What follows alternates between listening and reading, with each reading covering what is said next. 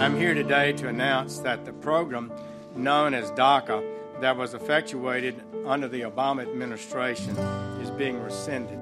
To have a lawful system of immigration that serves the national interest, we cannot admit everyone who would like to come here. It's just that simple. In order for people to realize how important immigrants are, maybe the DACA program does have to end.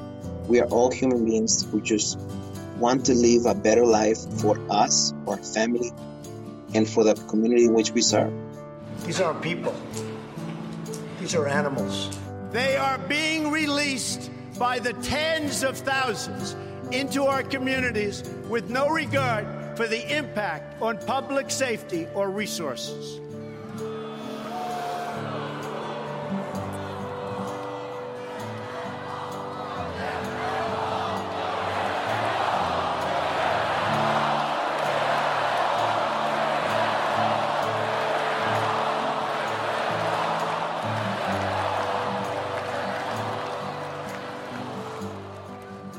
This is The Pursuit. I'm Natalie Dowzicky.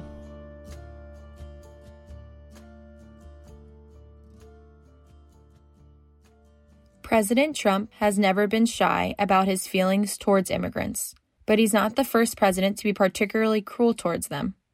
This is Cato's Director of Immigration Studies, Alex Nowrasteh. He has put in place a large number of additional rules, regulations, higher fees, uh, more bureaucratic checks on getting a green card uh, through the regulatory process. So he has been totally unsuccessful in pass in getting Congress to pass actual laws to change it. So to give you an example, they expanded something recently called the um, public charge rule, which says, and it's been on the books since the 1880s you can't be admitted to the United States basically if you're going to go on welfare. How the government interprets that, of course, is, is up to them. So what the president and the, his administration did was they basically said if a government employee who's doing the interview for a green card thinks that this person is going to go on welfare, then that's it. They don't get a green card. There's no formula. There's no nothing like that. There's a bunch of factors they can consider. But basically, if they think you're going to be on welfare according to whatever new standards they created that are as far as we can tell, not uniform and not knowable, and there's no formula that we can take a look at, um, then they think that uh, you're not going to be able to come to the United States anymore. Trump has not only made it more difficult for immigrants to come to the United States legally, he has also made significant changes to deport those who are already here. This is Gabby Pacheco from the Dream.us. So in September 2017, the Trump administration said, We're going to end this program. Those that have it can keep it, but nobody else who could have applied or didn't apply before are eligible to apply. And those who can renew it can renew it, and they have a month to be able to do this. And so it, sent chills down the backs of all these young people who were depending and are depending on this because they're going to college, they're working, they have families, they have children. Being able to have DACA allows them to be able to get driver's licenses uh, and other things that are really key and important to be able to live your life.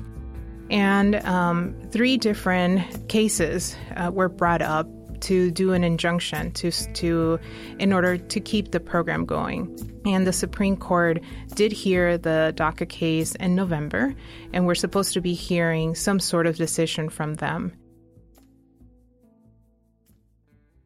In November 2019, the Supreme Court did not consider the legality of the DACA policy, but rather they were questioning the way President Trump decided to end the program. Yeah, so all the legal arguments, and this is why this is why I'm not a lawyer, right? Is that they're all like super boring legal arguments about one, did President Obama and the Department of Homeland Security have the authority to create DACA in the first place? And two, did President Trump cancel it lawfully? Did he conform with the Administrative Procedures Act, which is this act about promulgating regulations? Did he, because you have to promulgate a regulation to cancel DACA. So did he do that in the right way while he canceled it? And probably not. Um, doesn't seem like it. So they're basically taking their time and getting to this answer. It says no. So it's not at all about DACA. It's not at all about whether these people are deserving. It's not at all about whether we want them to be Americans or whether they contribute or whether they're more likely to be criminals or students or whatever. It's merely about whether the Department of Homeland Security and the Trump administration uh, dotted some I's and crossed some bureaucratic T's and whether the Obama administration uh, actually followed the law when they created this program. And, you know, it's, I think, anyone's best guess what's going to happen um, with the Supreme Court. My hope is that either they send the case to Trump and say, you know, you actually didn't end this program properly, which is what's being argued here, or that they throw it back to the, the lower courts for that to be decided there. And, and what will happen is that it will give us more time. The Supreme Court has rubber stamped everything that President Trump wants to do with immigration, just about. So the chances that they're not going to rubber stamp, not going to go along with this, is uh, very, very small. And I'd say the legal arguments, just taking a look at it, not from what I want to be true, but from what seems to be true, is much more difficult in this case than a lot of the other stuff that they've ruled in favor of the president. So what's going to happen to DACA recipients? I think the courts are going to have a period of time where the program's going to unwind. There, it's not going to be maybe canceled immediately, but over some months, it'll sort of wind down. People will have their permits canceled, and then they will be unlawful immigrants again.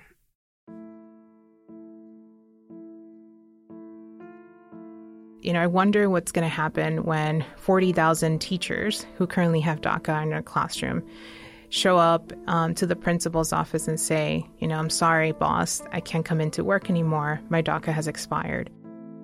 You have doctors, you have nurses, you have entrepreneurs, you have software engineers. You know, I remember in 2006 when they, the community came out and did the one day without an immigrant. And people talk about that and say, you know, like my pool man didn't come to work, or, you know, all this construction uh, workers stopped coming to work and we couldn't, you know, move forward on, on the project, and that held us back a lot. The other part of me, honestly, feels like in order for this country, and maybe, you know, knock on wood, I'm wrong, but in order for people to realize how important immigrants are, maybe the DACA program does have to end. Most of America doesn't understand how truly difficult it is to be an immigrant in our country.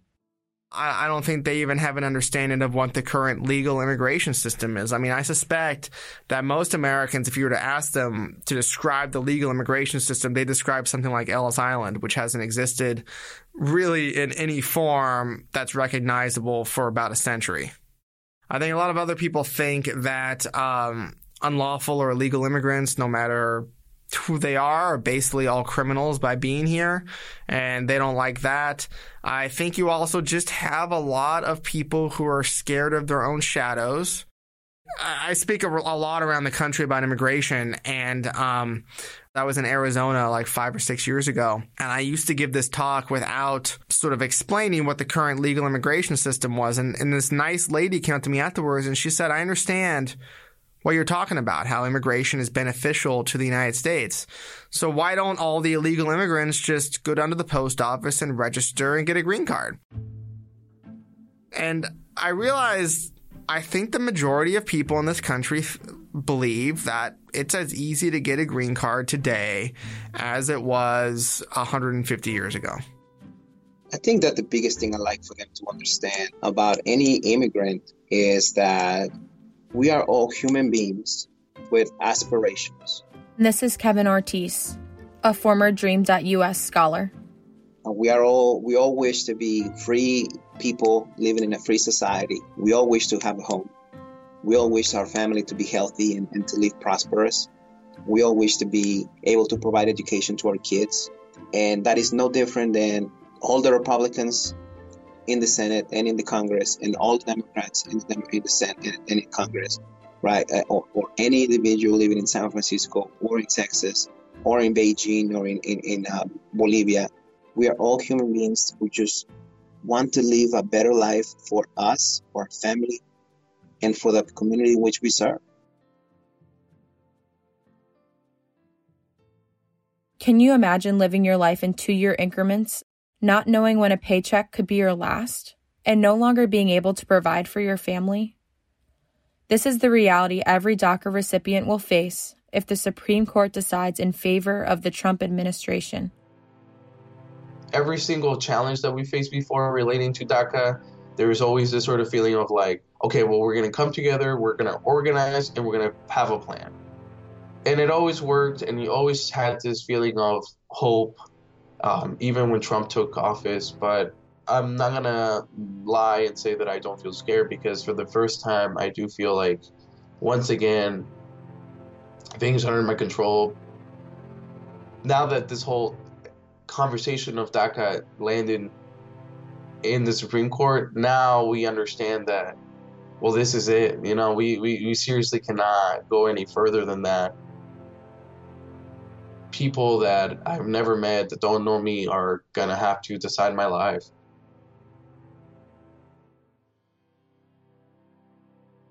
Even though many dreamers are trying to remain hopeful, for some it's hard to stay positive. This is Iwa.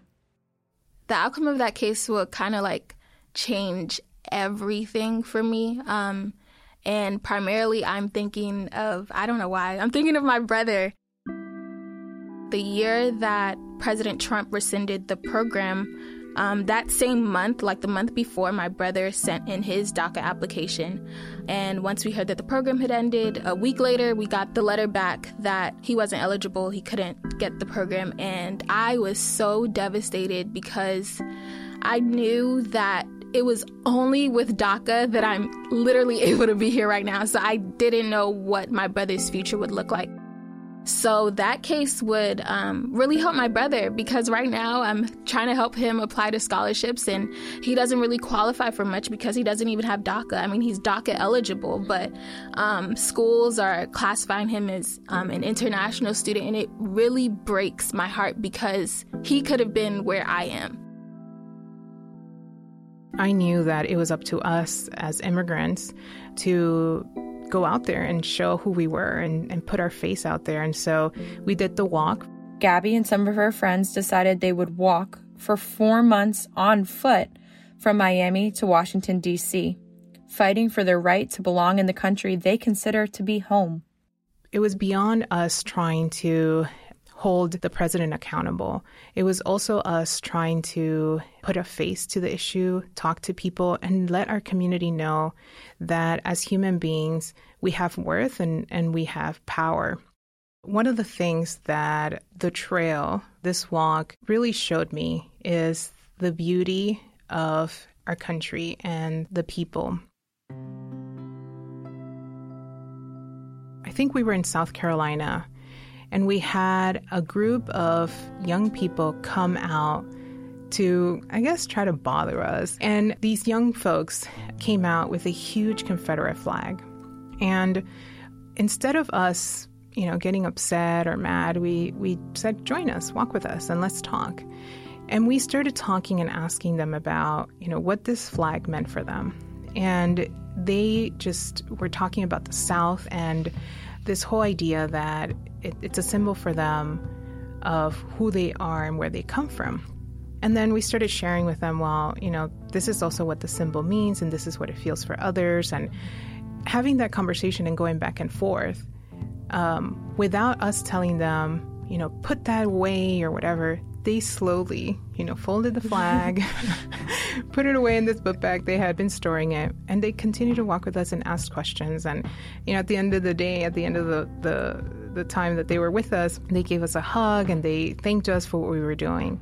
Some people just don't understand that immigrants are real people, just like you and I. In fact, many of our ancestors came to this great country as immigrants with a dream. And um, the DREAM Act has been around for now um, two decades. Immigration reform has come and gone through the, both the Senate and the House, and nothing has happened. And, um, you know, I think at the end of the day, yes, as an immigrant, it's my responsibility to show the true character of who we are as a community and as people. But it's also up to U.S. citizens and those that don't necessarily understand, like you were saying before. You know, I don't know, you know, what it is to not have a driver's license. And so this is kind of like both a plea and an ask for the people who get and understand that we have to push, right? We have to show up for our fellow Americans, right? To to make the change that's possible. And you know, Congress and the Senate and Trump um, will listen to us. You know, and I think that um, you know we can do our part, but we need others. As a country, it's abundantly clear that our immigration system is disorganized and out of control. With many failed bills and loose policy directives, it's a difficult topic to tackle, but it can't go on like this. Like, so we are not islands unto ourselves. Like, undocumented families, immigrant families in this country. And that's the other thing. You can't really separate the undocumented people from the documented people. We live in the same family. So I'm Filipino. I live in the Bay Area where I, where I grew up. I have 34 relatives here in the Bay Area. 34 relatives I'm the only one who's undocumented. Everybody else has papers. And the, and the irony there is I'm probably the most civically engaged and I'm the one without papers. To me, there's something really painful about that because unless you're Native American or an African American, you came here through immigration. So, how can you ask people for borders and papers or why they're here if you don't even know how you got here? Jose is right. At one point or another, many of our ancestors immigrated to the United States in search of a better life. Many fled religious persecution and oppressive regimes. They too faced hardships upon arriving in the United States. But it's crucial to understand that we have not made the system any easier. The government just continues to determine who wins and who loses. If DACA ends and no relief plan is put in place, it will leave many hung out to dry. They will be unable to lawfully work in the United States. They will become deportable just like every other unlawful immigrant. And it will be extremely uh, difficult for them. Alex believes that DACA is great policy and that the only fault it truly has is that it doesn't go far enough. Unfortunately, the Supreme Court is not deciding whether or not DACA is good policy and Congress doesn't appear to be tackling our immigration system in a meaningful way anytime soon. And I, I, don't want to be too pessimistic about it. Like, I'm not an expert in Congress. But just looking at it from this side, you know, from this vantage point, I don't see what our next move is. Great leaders are able to play within the system, through the system, outside the system. And that is what our immigrant undocumented folks are doing. They're, they're finding ways of working within the system, outside the system, through the system, because they understand that it takes outside the box thinking to truly live a life in, in, in, in, a, in a place that is not designed for us. Do we do do we want to stand on the right side of history as far as doing the right thing for individuals who've been in this country for many years? Because if you think about it, anyone who has DACA today they have been here at least 13 years. At least. 13 years is a long time. You make families, you have kids, you buy houses, you have cars, you have responsibilities that you just can't pick up and leave. No one should be expected to pack up and leave their life behind. Many of these immigrants consider themselves to be American. Some are probably more American than you and me. So, maybe it's time for us to consider what being American really means.